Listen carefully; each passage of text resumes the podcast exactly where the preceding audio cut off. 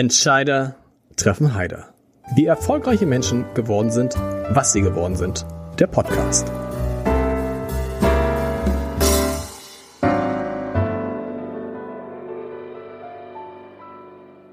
Herzlich willkommen. Mein Name ist Lars Heider und ich habe heute eine Frau zu Gast, die ich im Herbst in Hamburg auf einer Theaterbühne das erste Mal erlebt habe.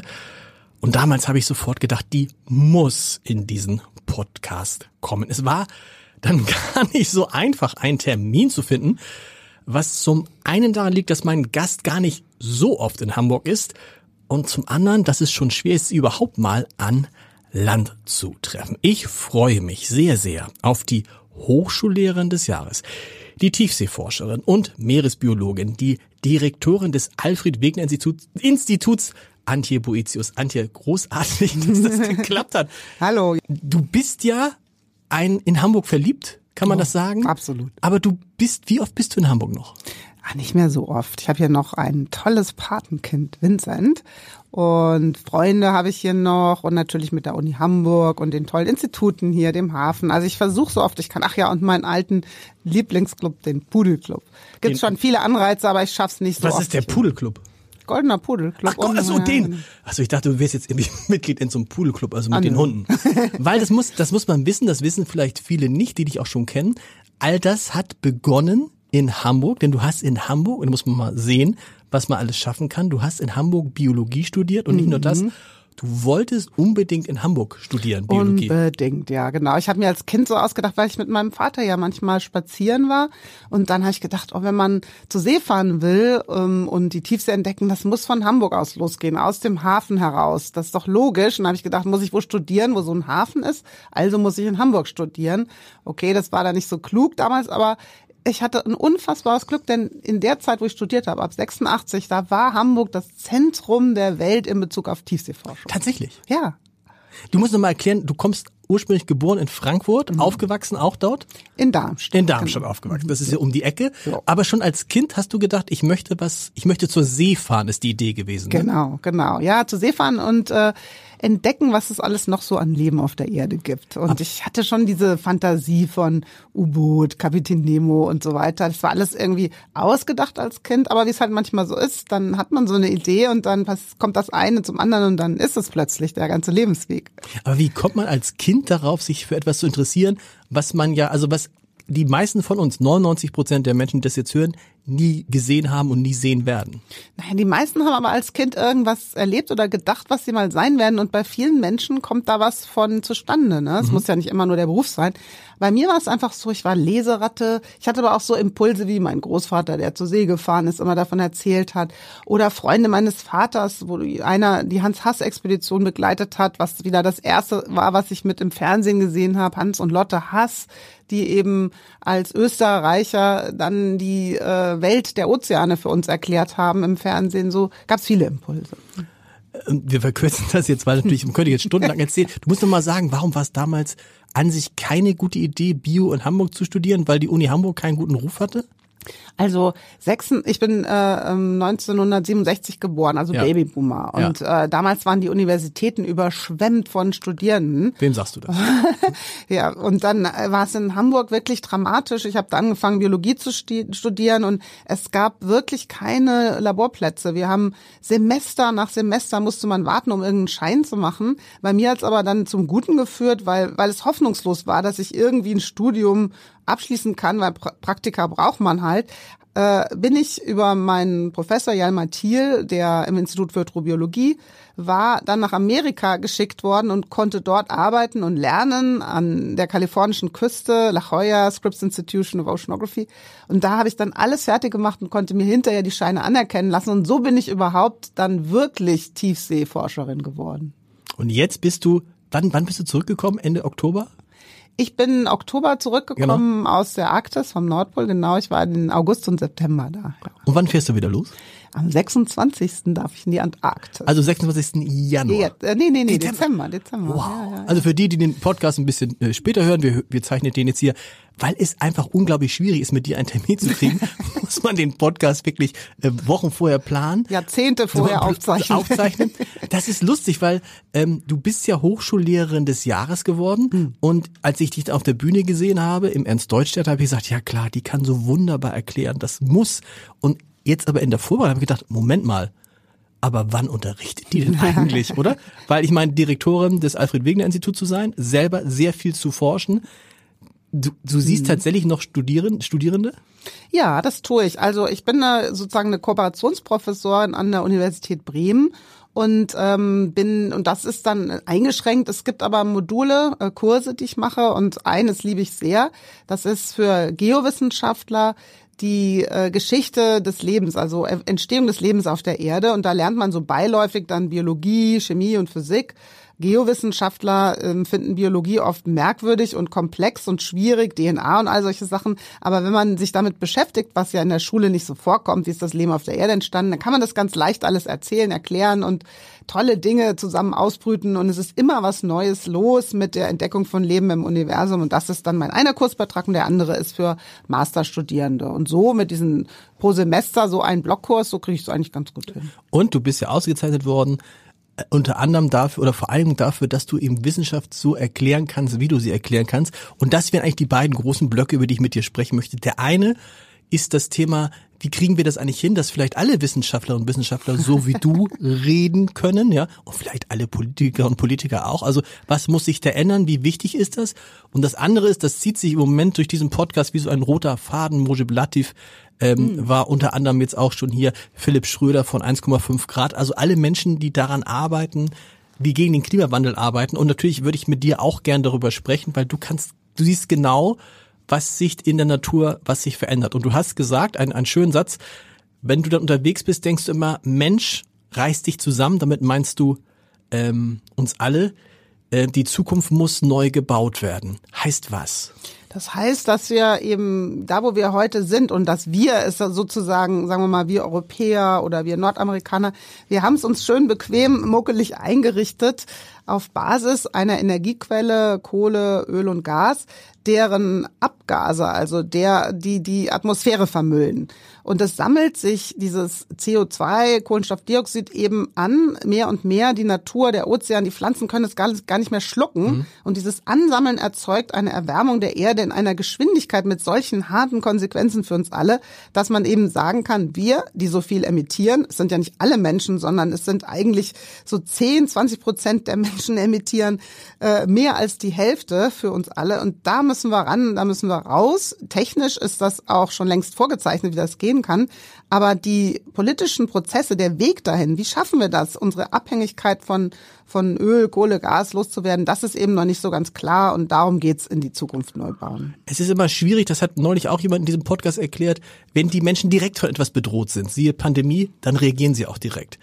Bei Ängsten, Problemen, die weit, vermeintlich weit in der Zukunft liegen, da passiert Ja, das eben ja, ja. offensichtlich nicht. Ja. Du kannst uns sagen, was siehst du? Ihr habt, du hast vor der, ihr habt vor eurer letzten Reise mit der Polarstern, richtig? Mhm, genau, Hast du ja. gesagt, boah, wir haben uns auf Schlimmes eingestellt. Genau, Wie ja. schlimm war es wirklich? Was, also, und woran kannst du sehen, was sich verändert? Also diese Erderwärmung, die vor uns äh, steht oder die schon angefangen hat, die kommt eben mit zuerst mit extrem hier und da unvorhergesagtem, unvorhersehbaren Erfahrungen von Stürmen und Fluten und Vernichtung, Waldbränden, die zuvor keiner so erlebt hat. Und gerade dieses Jahr 23 war das wärmste Jahr seit Aufzeichnung und äh, der Sommer der heißeste und in dem sind wir eben losgefahren in die Arktis und haben gedacht, ja okay, wir werden da sein, wenn das Meereis so richtig wegschmilzt vor unseren Augen. Und dann ist aber was anderes passiert, womit wir gar nicht gerechnet haben, weil Wind und Wetter haben dafür gesorgt, dass das Eis eher so in eine Ecke geschoben worden und dann eben nicht so schnell abgeschmolzen ist. Aber dann haben wir dieses Eis uns angeguckt und festgestellt, das ist ja überhaupt nicht das Eis, was wir kennen. Das sieht ganz anders aus. Da lebt ja gar nichts mehr drin. Und haben festgestellt, weil schon so viel Eis verschwunden ist und weil sich das Eis im Winter zurückbildet, aber jetzt nicht mehr nur an der Küste, sondern auf, dem, auf hoher See, mitten auf dem Ozean, ist das Leben, was da eigentlich drin wächst, nicht mehr da. Und hm. äh, das führt dann wieder zu ganzen Kettenreaktionen in der Lebensvielfalt, die letztendlich auch die Tiere betreffen, nach denen alle schauen, Meeressäuger, Eisbär und so weiter. Und das haben wir jetzt mittlerweile überall, auch bei uns in Deutschland, Kettenreaktionen der Natur auf die Erwärmung, auf so Extreme. Und das haben auch so viele Menschen auf der Erde. Immer mehr Menschen bezahlen den Klimawandel mit dem Verlust von Heimat, von Hab und Gut und manchmal auch mit dem Leben. Es sind aber nicht wir. Also wenn wir genau. uns heute, wenn ich mich heute für etwas entscheiden muss und es ist, bin ich ich, die gelitten hat, dann reicht es aber noch zu sagen, ach, das passiert mir aber nicht, weil es um Risiken geht, um Mögliches. Und in dem Zusammenhang reagieren wir Menschen oft falsch und schlecht und können uns diese Möglichkeiten immer nicht so richtig vornehmen als etwas, was es direkt zu bearbeiten gilt. Äh, äh, hast du auch auf deinen auf deinen äh, Forschungsreisen tatsächlich eine Beschleunigung dieser Entwicklung jetzt mitgekriegt? Du, du nickst schon ja. Absolut, absolut. Also wenn man, das ist ja eben das verrückte 30 Jahre, ich mache jetzt 30 Jahre Polarforschung und in diesen 30 Jahren hat sich alles verändert. Das Meereis ist anders geworden. Es ist Müll in der Tiefsee eingezogen. Bis zum Nordpol, wo wir jetzt gerade die erste Plastiktüte gefunden haben. Wir gucken da jedes Jahr, aber die, jetzt ist es auch da und so weiter. Also wir sind die Augenzeugen. Wir sind die Generation, die vielleicht sogar erleben wird, wenn es eben zu bestimmten Kettenreaktionen jetzt kommt, ähm, dass es plötzlich der erste arktische Sommer ohne Meereis sein mhm. wird. Und, und dieses zu wissen, dann ist es gar nicht mehr so weit weg. Oder zu wissen, unsere Kinder erleben die größten Waldbrände. Die, unsere Kinder werden erleben, dass wir uns in Deutschland streiten um das Wasser, was es zu trinken gibt und was es auf die Felder zu bringen gibt. Und diese Sachen sind so nah und wir würden es so gerne vermeiden können. Und es ist ja auch nicht unmöglich. Es braucht ein paar richtig kluge Entscheidungen und den Zusammenhalt und die Allianzen mit anderen Ländern. Und das ist eben das Traurige, was uns als Wissenschaftler manchmal so verstört. Das ganze Wissen ist da und trotzdem machen wir wieder das Falsche. Ich frage mich aber auch manchmal, da kommen wir gleich zu dem anderen Thema, ähm, das ganze Wissen ist da und dann hört man der Wissenschaft zu und versteht oft gar nicht, wie schlimm ist es hier. Also man, oft, bei dir versteht man es, du sagst jetzt, jetzt relativ deutlich, Mojib Latif zum Beispiel, als ich ihn ansprach auf das 1,5 Grad Ziel, mhm. aber das ist ja, es ist ja gar kein Ziel, bis zu 1,5 Grad zu kommen, das wäre ja absurd, sondern im Idealfall wären wir nicht mehr auf 1,2 Grad ja, gekommen. Genau, ja. Aber er sagt, die Wahrheit ist, wir wissen gar nicht ähm, genau, was passiert, sondern wir sind, wie hat er es gesagt, wie ein Autofahrer, der mit, Ho mit Hochgeschwindigkeit auf der Autobahn fährt und nicht weiß, ob gleich ein Stau kommt. Genau, genau, ja, ja. Also es gibt viele solche Erklärungen. Auch John Schellenberg hat gerade gesagt, das ist so, wie wenn man gesagt bekommt, ja, 90 Prozent der Schulbusse äh, fahren gegen die Wand und da setzt man trotzdem sein Kind rein. Okay. Das tut weh, wenn man ja. allein sich das vorstellt, ja. dann denkt man so, oh Gottes Willen. Und ähm, ja, natürlich werden wir in der Wissenschaft oft auch aufgefordert, Klartext reden und sagen, was da kommt. Aber wir bewegen uns ja eben in eine Welt von Unsicherheiten und es hat dem Menschen noch nie geholfen, immer nur mit Angst und Schrecken mhm. die Zukunft zu denken. Das ist ja was, was wir aus der Religion kennen. Fegefeuer droht, äh, Pandemien und vielleicht ist es die älteste Vorstellung der Apokalypse. Wenn es der Mensch nicht gut macht, dann wird er bestraft. Das ist ein Leitgedanke, der uns anleitet, aber das reicht nicht. Eigentlich müssten wir dabei sein zu sagen, wieso, wir haben doch eine Zukunft, die wir wollen, die wir erobern wollen, die zu uns passt. Die Gegenwart passt schon längst nicht mehr und da wollen wir hin. Und wie machen wir das? Wie können alle mitmachen? Und in diesem Mitmachen können stehen jetzt aber ein paar Blockaden vor uns und jetzt härter denn je, ausgerechnet die Regierung, die wir jetzt haben, die schafft jetzt diese Bausteine nicht, zum Beispiel den steigenden CO2-Preis den Menschen auszahlen, damit sie merken, Klimaschutz bedeutet, ich mhm. habe vielleicht sogar mehr am Ende des Monats in der Kasse, weil es so ist, dass die wenigen, die das meiste CO2 emittieren, eben mal dafür zahlen müssen, so wie wir alle zahlen müssen, wenn wir Müll auf die Straße kippen würden oder sowas. Ne? Das ist das, das fand ich jetzt auch interessant, dass jetzt in, in, der, in der Wahrnehmung der Leute ja das wie so eine Bestrafung wirkt, die, die CO2-Bepreisung jetzt auf 45 Euro die Tonne und man denkt so, ah, das machen die jetzt nur, weil die ihre komischen Haushaltstricks genau. nicht hingekriegt ja, haben. Ja. Und muss man sagen, das sagt, da, da spricht die Politik ja auch immer so furchtbar, wenn sie sagen, wir sind auf den CO2-Bepreisungspfad zurückgekehrt wenn man sagen muss, Leute, es war eh geplant, du verbesserst ja. mich immer, für dieses Jahr CO2-Preis pro Tonne 40 Euro. Mhm. Jetzt sind es halt 45 Euro. Und man muss sich klar machen, dass irgendwie perspektivisch dieser Preis steigen wird. Also das heißt, Gas und Öl wird immer teurer werden. Ähm, dass es sich also lohnen kann, jetzt umzusteigen. Also auch das ist übrigens eine interessante Variante. Er hat neulich jemand gesagt, irgendwie, niemand hat sich je gefragt, wann sich eine Gasheizung einer, oder eine Ölheizung amortisiert. Mhm. Bei genau. Wärmepumpen sagt jeder, wann rechnet sich genau. das? Ich meine, ja, ja. darum geht es ja nicht. Ja, es geht darum, und da läuft, das meine ich, da läuft in der Kommunikation halt so unglaublich Oft. viel, unglaublich viel falsch. Wobei ich auch sagen muss, meine Güte, was, was die Politik von heute alles schaffen muss gleichzeitig. Wir sind schon ordentlich durchgeschüttelt und äh, viele Dinge hängen so quer äh, zusammen klar, das äh, Verfassungsgerichtsurteil, alles irgendwo richtig, aber dann trifft es ausgerechnet die Klimaschutzelemente. Das verwirrt so sehr und aber okay, wann war es schon mal besser? Nie. Also heißt es immer wieder zu überlegen, wo stehen wir, wo wollen wir hin, wie kann man das jetzt erklären, was los ist. Es ist, wir, wir, wir sprechen ja nicht von einer dummen Bevölkerung oder wir mhm. sprechen auch ja nicht von einer Situation, die hilflos ist. Wir gehören immer noch zu den reichsten Ländern der Erde, aber es ist eine Zerfaselung unterwegs, die einen manchmal verzweifeln lässt. Nützt nichts verzweifeln, deswegen denke ich eher wieder äh, aufstehen, Grönchen zurechtdrücken und weiterlaufen. Und dieses Laufen ist aber immerhin, und das ist meine Hoffnung, in diesem europäischen Rahmen, den wir uns gebaut haben und in den internationalen Abkommen doch ganz gut aufgestellt. Und jetzt Nerven bewahren, zusammenbleiben ist, glaube ich, die Lösung, weil der Pfad ist vorgezeichnet. Der CO2-Preis muss steigen, das steigt nicht schnell genug. Aber es muss auch was zurückfließen an den Bürger mhm. und die Bürger, die müssen sehen, dass sie mit der Bahn weiter vorkommen, dass es öffentliche Verkehrsmittel gibt, dass die äh, Elektrifizierung vorangeht. Ähm, das muss alles vorangehen und dafür brauchen wir Evidenzen und dafür brauchen wir Menschen, die uns das das eben sagen, wie es war. Und dann fragen die Bürger immer Wissenschaft, Wissenschaft, wie viel Zeit haben, haben wir, noch, denn, ja. haben, haben wir denn noch dafür? Können wir das überhaupt tatsächlich noch schaffen? Und da gibt's auch unterschiedliche Stimmen, ne? Na klar, na klar, weil die politischen Ziele, die sind ja schon klug gewählt gewesen zu sagen, deutlich unter zwei Grad. Mhm das ist immer die globale Erderwärmung. So, wenn wir jetzt als Polarforscher mal sagen, was schon bei 1,5 Grad los ist, dann hat man schon keine Lust mehr, weil das bedeutet einen solchen Verlust an Eismasse von Land ins Meer, Meeresspiegelanstieg, und das dann gekoppelt mit Extremwetter und Fluten. Ich meine, das Wetter auch in Hamburg, das wissen die Hamburger, was dann los ist. Gott sei Dank mhm. haben wir so viel in Deichschutz, in, in Fluten investiert, dass wir Abwehr haben. Aber der kleinste Teil der Menschen auf der Erde hat sowas. Wenn man mal überlegt, dass die Hälfte aller Menschen auf der Erde noch nicht mal irgendeine Form von Versicherung, keine Sozial Versicherung haben. Was ist dann mit so Menschen, deren Haus und Gut, äh, Hab und Gut weggespült wird? Die sind vertrieben, die müssen neu anfangen. Wo gehen die denn hin? Naja, wo sie eine Chance haben. Und mhm. all diese Sachen hängen miteinander zusammen. Deswegen ist 1,5 Grad tut schon richtig weh, wenn man weiß, was das Eis, die Kryosphäre dann macht. Und wir sind ja schon bei. Wir haben noch 5,6 Jahre bei den okay. 40 Gigatonnen CO2, die emittiert werden global.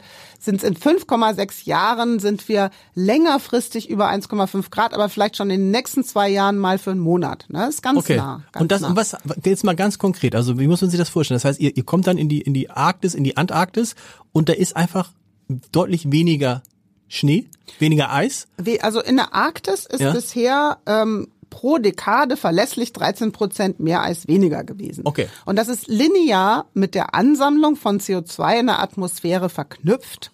Erstaunlich linear. Hm. In der Antarktis, die hat so ein bisschen stabil gelegen, also es gab schon Schwankungen, aber eigentlich ist in der Antarktis bisher noch nichts passiert in den letzten 30 Jahren. Und jetzt in den letzten paar Jahren geht's da ab. Es ist unfassbar. Und das haben wir uns alle nicht so vorgestellt.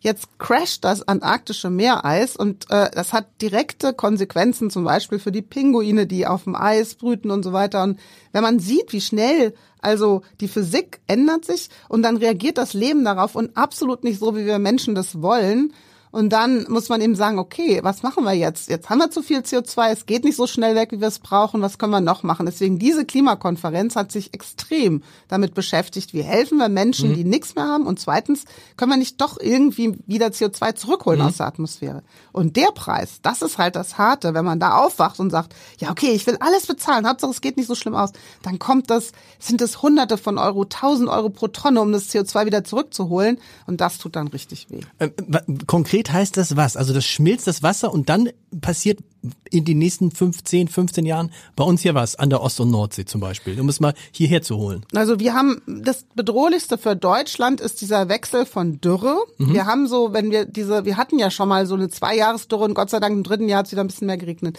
Unsere Bedrohung ist, dass wir gar nicht so viel Grundwasser haben, dass wir für mehrere Jahre Dürre abkönnen. Mhm. Und dann streiten wir uns, wie es schon in anderen Ländern ist, in Kalifornien oder Südafrika. Da wird dann von der Politik gesagt, so, ihr dürft nicht duschen, ihr dürft mhm. euren Garten nicht mehr sprengen oder ihr müsst die Felder trocken laufen lassen. Und das in Deutschland, ja, das will man echt nicht erleben. Es ist wirklich möglich, weil es hieß, ich weiß, ja. in Hamburg immer die Diskussion war immer, egal was passiert, was wir nie haben werden in Hamburg und in Norddeutschland ist Mangel an Wasser.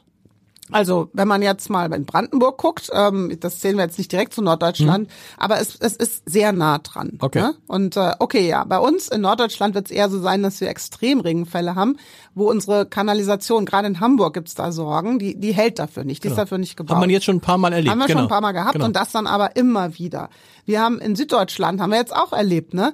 Da fällt auf einen Schlag der Schnee von einem ganzen Jahr an einem Tag und dann mhm. steht alles still. Und der Schaden davon ist überschreitet weit das, was wir uns vorgenommen haben, dort an Klimaschutz in die Hand zu nehmen. Woher kommt das? Wo ist der, wo ist der wissenschaftliche Zusammenhang zwischen, äh, zwischen Ganz, ein, ja, ganz, ganz einfach. Also die Erde hat 70 Prozent Wasseroberfläche. Ja. Machen wir die Erde ein bisschen warm, dann gibt es mehr Wasserdampf. Dieser Wasserdampf wird mit der atmosphärischen Bewegung verteilt und dann immer dort, wo Wasserdampf entweder Kristallisationskeime, also Kristallisationskeime braucht es immer, wenn zum Beispiel ein Berg im Weg ist oder es einfach zu schwer geworden ist, das Wasser wieder abkühlt, dann rauscht es auf einen Schlag runter. Okay, und je mehr da drin ist? Je mehr da drin ist, desto extremer können diese, dann trickelt's nicht mehr. Ja. Also wir sind ja in Hamburg, haben wir eigentlich immer diesen schönen Sprühregen, der die Haut so frisch ja. hält und die Haare so schön gruselig macht. Aber dann ist es nicht mehr dieser milde Sprühregen, sondern kommt alles auf einen Schlag. So gepeitscht. Gepeitscht. Richtig gepeitscht. So wie heute. Heute war es ja Wahnsinn. ja, und das, und das andere ist natürlich, was man halt auch merkt, deshalb finde ich auch mal die Diskussion um das Heizen so interessant, wo man denkt,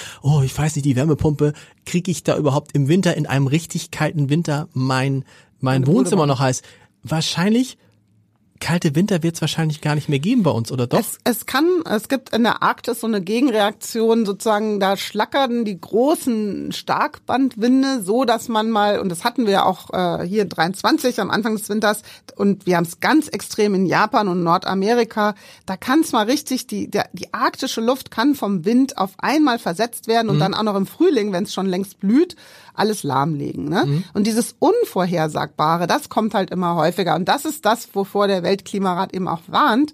Bis zum Ende des Jahrhunderts, so heißt es in den neuen Berichten, wird jeder zweite Mensch eine apokalyptische Erfahrung gemacht haben. Bedeutet, so viel verloren haben, so viel Stress, so viel Leid erlebt haben an Extremwettern, dass man diese Zukunft einfach nicht haben will. Und deswegen ist es auch viel interessanter über die Utopie, wir kriegen es alles hin, wir leben mhm. klimaneutral zu leben, äh, zu reden. Jetzt haben wir nur diese ehrliche Warnung der Wissenschaft, okay, wir sind eben jetzt doch über 1,5 Grad in den nächsten Jahrzehnten drüber.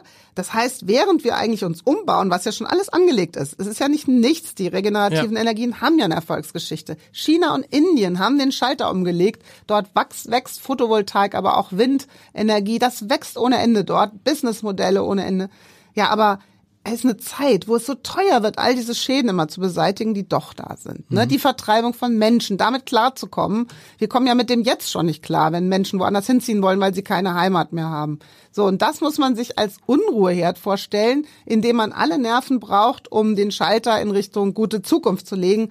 Und damit haben wir nicht so viel Erfahrung, wie wir das machen, mit acht, dann irgendwann neun Milliarden Menschen. Interessant ist, dass du das mit China und Indien so erwähnst, weil aus, viele aus Deutschland sich sagen ja immer, ach, was nützt es denn, wenn wir was tun? Die großen Länder, China und Indien, aber die sind da gar nicht so weit weg von uns? Nö, wir haben ja, also nein, die, die sind noch, brauchen sie Kohle, noch wächst bei denen Kohle, mhm. bei uns ja nicht mehr.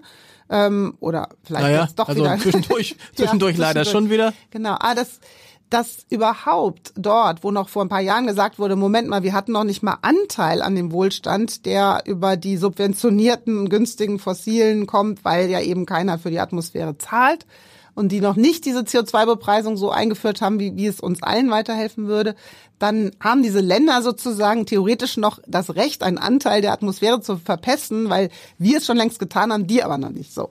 Und dann sieht man aber schon, bei, das wird immer klarer, dass es dort auch solche Extremwetterprobleme gibt. In Indien mit dem Monsun, das ist ja abartig, was da zuletzt passiert ist. In China mit der Luftverschmutzung. Und dann wollen sie doch schneller raus, diese Länder mit den meisten Menschen auf der Erde. Und man sieht, das greift, sie bauen sich um, sie äh, verschärfen ihre Ziele und das ist alles gut. Aber noch ist es auch bei uns so, dass wenn wir sozusagen unseren Pro-Kopf Recht ausrechnen. Mhm. Historisch hatten wir gar kein Recht mehr, CO2 in die genau. Atmosphäre zu tun. Und auch wenn man sagt, Vergangenheit vergessen wir, haben wir als Deutsche doppelt, dreimal so viel, pusten wir mal noch raus, wie wir dürften pro Kopf. Pro ja? Kopf mhm. Und dann ist aber das alles, finde ich, gar nicht so wichtig. Das Wichtige ist ja eher, wie leben wir denn auch in Zukunft? Im Wohlstand. Ja, wir brauchen eine Neuerfindung unserer Businessmodelle. Was produzieren wir? Wie fährt das Auto der Zukunft? Wie geht der Schienenverkehr? Wie gehen die ganzen Erfindungen, von denen wir Deutschen leben? Was macht der Mittelstand? Und die brauchen alle einen Rahmen, in dem sie die Wirtschaft auf dem, auf der Zukunft aufbauen, vorantreiben. Und leider sind Teile der deutschen Industrie immer noch verhaftet in dem Fossilartigen mhm. und werden so verloren gehen als Standortfaktor. Und diese Bedrohung, es wird uns schlechter gehen, weil die Industrie einfach nicht die Rahmenbedingungen hat, innovativ in die Zukunft zu laufen. Das ist, glaube ich, das härteste Problem, vor dem wir stehen. Und ich habe gerade, während du das äh, äh so erzählst, habe ich gedacht, was wäre eigentlich, wenn wir hier heute sitzen würden und es hätte den russischen Angriff auf die Ukraine nicht gegeben? Tja. Dann würden wir immer noch da wäre Gas eine unglaubliche Energiequelle in Deutschland, nach wie vor. Also russisches Gas. Naja, also das ist ganz schön schwierig. Das habe ich mir auch schon oft gefragt, Oder? weil. So, aber ich will das jetzt ja. nicht sagen, Mensch, toll, dass die Russen nicht falsch verstehen. Aber, aber ist natürlich schon, schon so. ein bisschen schräg, Lars, aber genau. das hättest jetzt du nicht gesagt. genau. Also, aber das ist ja schon so, dass man denkt, ja. dass sozusagen durch diesen Punkt ja viele jetzt auf die Idee kommen, sagen, stopp ich muss jetzt tatsächlich was machen, weil ich das, hm. wie, wie, also wir haben neulich mit, mit, mit Lesern gesprochen, da ging es um, um die Frage Gasverbrauch und dann sagten die ein, äh, die wohnen in so einem großen Haus zu viert, haben gesagt, ja, wir haben 140.000 Kilowattstunden Gas verbraucht. Und war immer schon muckelig warm. Hat ja auch nichts gekostet. Wir sagen, es hat sich gar keiner, bis vor kurzem, genau. bis vor zwei Jahren, ja. haben, hättest du wahrscheinlich viele Leute fragen können, womit heizen sie? Und die hätten gesagt, keine Ahnung. Ja, ich, übrigens, ich auch. Ja, so. ja, ja, also da gibt's gute und schlechte Impulse und ähm, wenn man überhaupt es schafft, in seinem Kopf das Ganze, den Horror des Krieges rauszumerzen, um sich solche Fragen zu stellen, dann äh, ist es halt so, dass wir, dass für den Umbau es wichtig gewesen wäre, Gas noch eine Weile zu behalten, um mhm. daraus eben zu lernen, wie machen wir günstig Wasserstoff und die Infrastruktur einzufahren und so. Also Gas hätte schon ein bisschen als Übergangstechnologie geholfen, wenn es nicht so äh, viele unangenehme Abhängigkeiten und Seiteneffekte hätten. Es ist ja immer noch viel zu viel Geld, was äh, weiterhin in äh, den Krieg gepumpt wird, dadurch, dass wir nicht aussteigen können mhm. und dass es so verschlungene Wege gibt, äh, das Richtige zu wollen, das Falsche zu tun, das ärgert einen total. Deswegen denke ich immer lieber drüber nach, ja, wie geht's jetzt weiter? Also wir, wir schaffen es durch Allianzen mit anderen Ländern, zum Beispiel wissen nicht viele Leute, aber mit Norwegen gibt's einen Vertrag, da kriegen wir Wasserstoff. Es wird auch aus Gas gemacht, aber CO2 wird in den Untergrund gepumpt, dann lernen wir das schon mal. Ist alles sehr teuer, hat man sich äh, im Vergleich zu Photovoltaik und Wind, wird schon besser laufen, wenn wir das hätten, aber es ist ja nicht hoffnungslos, was die Technik angeht. Im Gegenteil. Äh, aber der Rahmen, der stimmt immer noch nicht bei uns in Deutschland wie anderswo. Wenn man jetzt sagt, ich will damit nichts zu tun haben mit diesen Schäden der Zukunft, ich will gut leben, mhm. ich will einfach stolz auf meinen Arbeitsplatz sein, dann merkt man, wie schwierig und unbequem das ist, das Richtige zu tun, was politisch, international, europäisch längst abgestimmt ist. Mhm. Und solange das so ist, habe ich das Gefühl, kommen wir nicht klar. Das ist nicht mal nur Kommunikation, es ist die, das Regelwerk des Seins ist beschädigt und tut weh und ist unlogisch, weil das Richtige zu tun ist teuer, unbequem, mhm. nervig und das Falsche zu tun, ein Fossiler zu sein, wird immer noch belohnt, subventioniert, ist einfach bequem billig. Auf vielen Ebenen geht es so nicht voran und wir Deutschen sind super empfindlich, wenn es um Gerechtigkeit geht, genau. um Vertrauen und da sind wir einfach nicht gut aufgestellt und das ist unser großes Ding, da müssen wir besser werden. Und wir sind da, man ist da also als einzelne Person, die man was tun will, wo man sagt, okay, Deutschland-Ticket habe ich verstanden. Ah, das ist, das ist für mich eine der größten, auch wenn ich mich über die Bahn wie alle natürlich aufrege, aber es ist cool. Du sparst Geld macht Spaß. Du tust was für die Umwelt. Umwelt ist gut. Du hast kein schwieriges System. Du musst einfach nur dieses Ding, du hast nicht mal mehr ein Papierstück. So. Haken hinter. Wenn ich jetzt aber sage, ich möchte jetzt mein Haus äh, klimaneutral machen, dann stehe ich da und allein schon, wenn es um die Frage geht, was ist denn jetzt, dämme ich jetzt das Haus erstmal wie blöd, reiße ich das Dach raus, baue ich ein neues Dach drauf, pumpe ich mir diese Kügelchen in die, in die Hauswand, kann ich eine Wärmepumpe haben, obwohl mein Haus und dann stehst du da und irgendwann denkst du, oh, lass, komm, lass erst mal. Ja, ja. Das kann ja auch nicht sein, oder? Ist nicht die einfache Antwort, du hast es vorhin, glaube ich, schon gesagt, die einfache Antwort, was wir brauchen, ist so schnell wie möglich eine Elektrifizierung? Das ist das Thema, oder?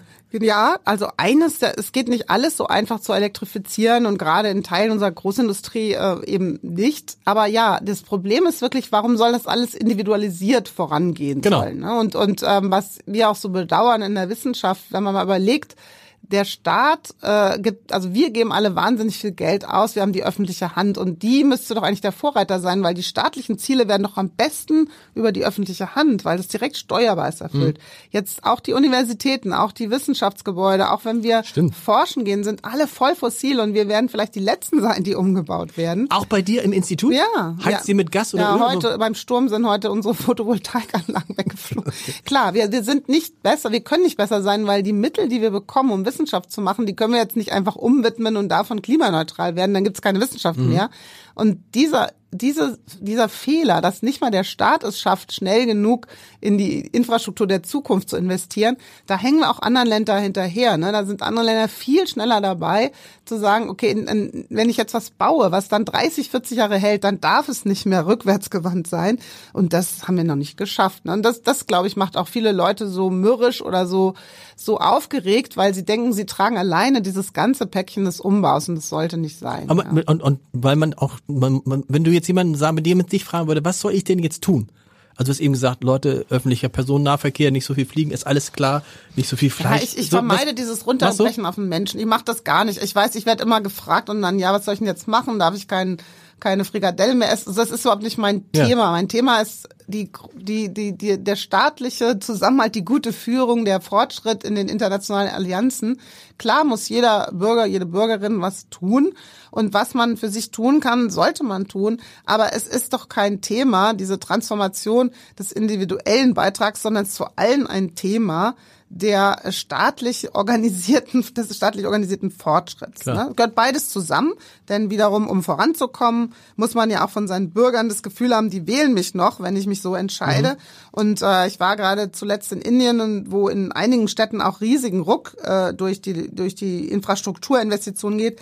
Und da, da hat eine kluge Frau gesagt, ja, wie soll das auch gehen mit der Politik? Sie wird ja nicht belohnt dafür, dass sie jetzt irgendwas baut, was sich in 30 Jahren so auszahlt, genau. sondern wir leben in diesen vier Jahresscheiben und da wird man ja gerade bestraft als Politiker, wenn man was Teures jetzt macht, dann erntet die, der Bonus in 30 Jahren eine ganz andere Partei. Das geht nicht. Und da haben wir so eine Art von Problem. Wir brauchen einen Rahmen, in dem wir jetzt alle vorankommen. Das ist theoretisch auch Gesetz mit Europa, wo eben die nicht kurzfristig ein Politiker, der sich klug entscheidet oder eine Politikerin bestraft wird. Ja, und das haben wir noch nicht geschafft. Hast du da manchmal auch so ein bisschen, nee, Mitleid ist das falsche Wort, aber mit der Ampelregierung schon gedacht, weil die sind ja schon die richtigen Dinge, die gehen ja die richtigen Dinge durchaus an in dem Bewusstsein, ich habe sowohl mit Volker Wissing als auch mit Olaf Scholz mit drüber gesprochen, in dem Bewusstsein, dass sie sagen, das wirkt sich erst in zehn Jahren aus. Das werden wir in dieser Legislaturperiode gar nicht mehr erleben. Das Einzige, was wir erleben, ist, dass die Leute sagen, Veränderung, danke, genau, will ich nicht. Ja. Hm. Friedrich ja. Merz übernehmen Sie. ja, das, das geht ja. Jeder, der dran ist, hat diese Probleme. Und ähm, auch die Regierung zuvor hat ja massive Probleme, irgendwas durchzusetzen. Ähm, aber nicht unbedingt, weil die Bürgerinnen und Bürger nicht mitkommen wollen. Dafür gibt's ja Umfragen, die zeigen genau, was alle mhm. wollen. Es muss halt eben so organisiert sein, dass nicht genau dieses menschliche Prinzip, wenn ich was Gutes tue, dann will ich auch merken, dass ich was Gutes getan habe. Sei es entweder, dass ich wenigstens besonders gelobt werde, aber am besten auch merke es in der Kasse und merke es auch, dass ich in meinem Viertel vorankomme. Und wenn das aber genau der Gegenteil eingerichtet ist, ich tue was Gutes und werde auch noch bestraft, dann geht's, dann, dann geht's, geht's nicht. Und das, das müssen die hinbekommen. Aber ja, es ist immer, die müssen und das müssen. Lieber würde ich auch noch drüber sprechen, dass wir aus der Geschichte der Menschheit oder unserer Entwicklung, unserer technologischer Entwicklung einfach wissen, am Ende des Tages wird es immer so gehen, dass wir weiterkommen. Und mhm. äh, die Frage ist aber, nützt unser ganzes Wissen, unser Standard, unsere Erfindungsgabe, nützt es jetzt mit weniger Leid, weniger Schäden, weniger Artenverlust mhm. voranzukommen? Oder nützt es eben nichts? Weil das Problem ist, natürlich friert auch Meereis wieder zurück, wenn die Erde wieder klimaneutral ist. Aber das Leben, wir werden eins, eine Last als Generation tragen.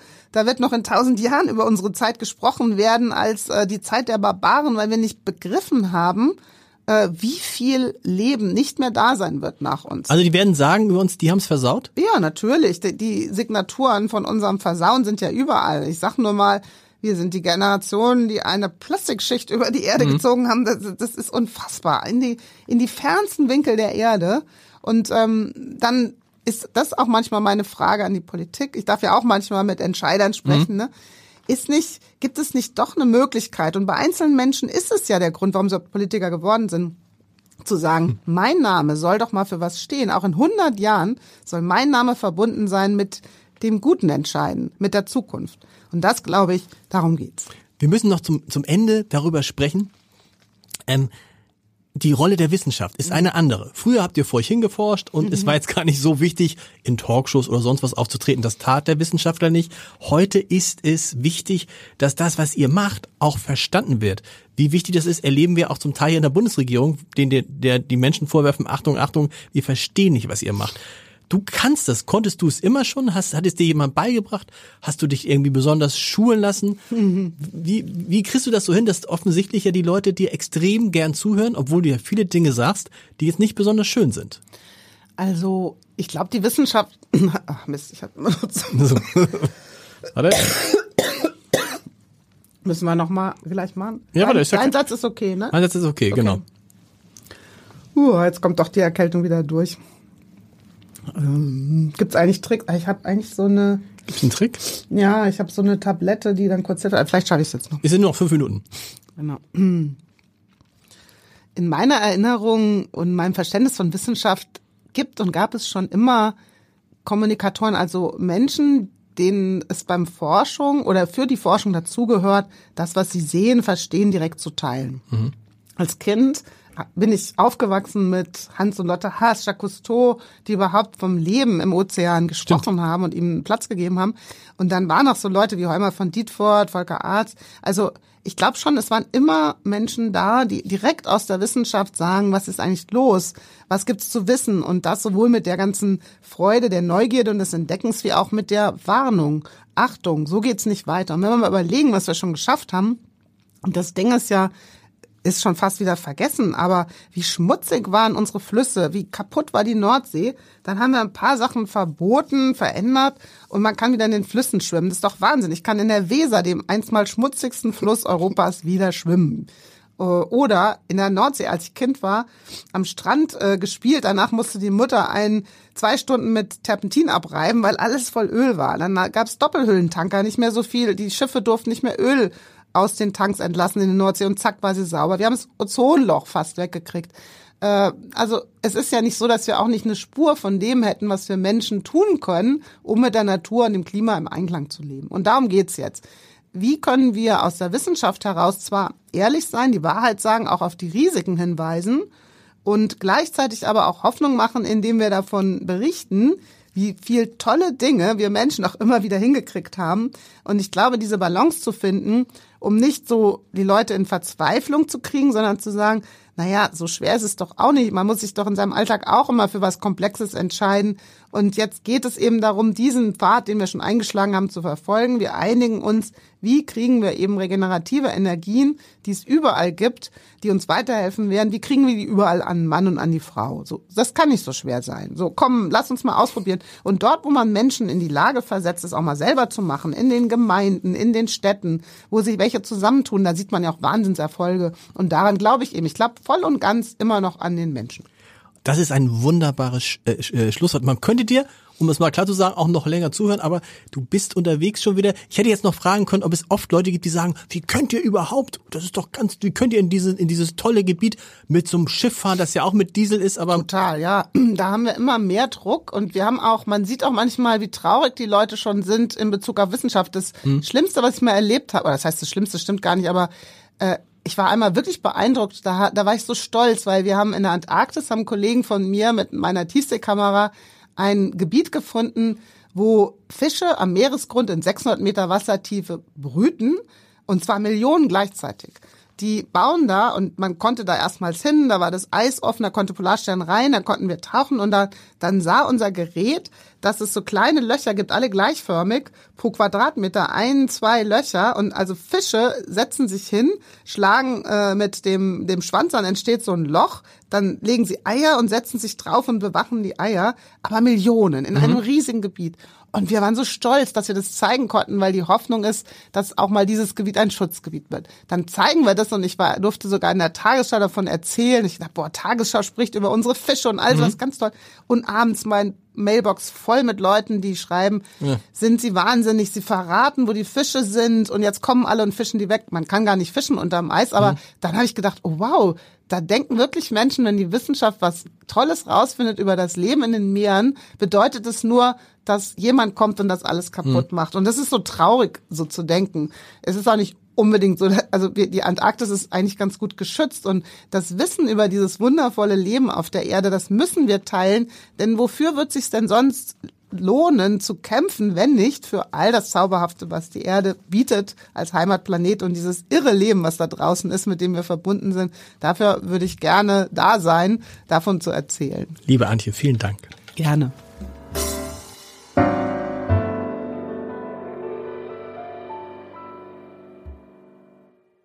Weitere Podcasts vom Hamburger Abendblatt finden Sie auf abendblatt.de slash podcast.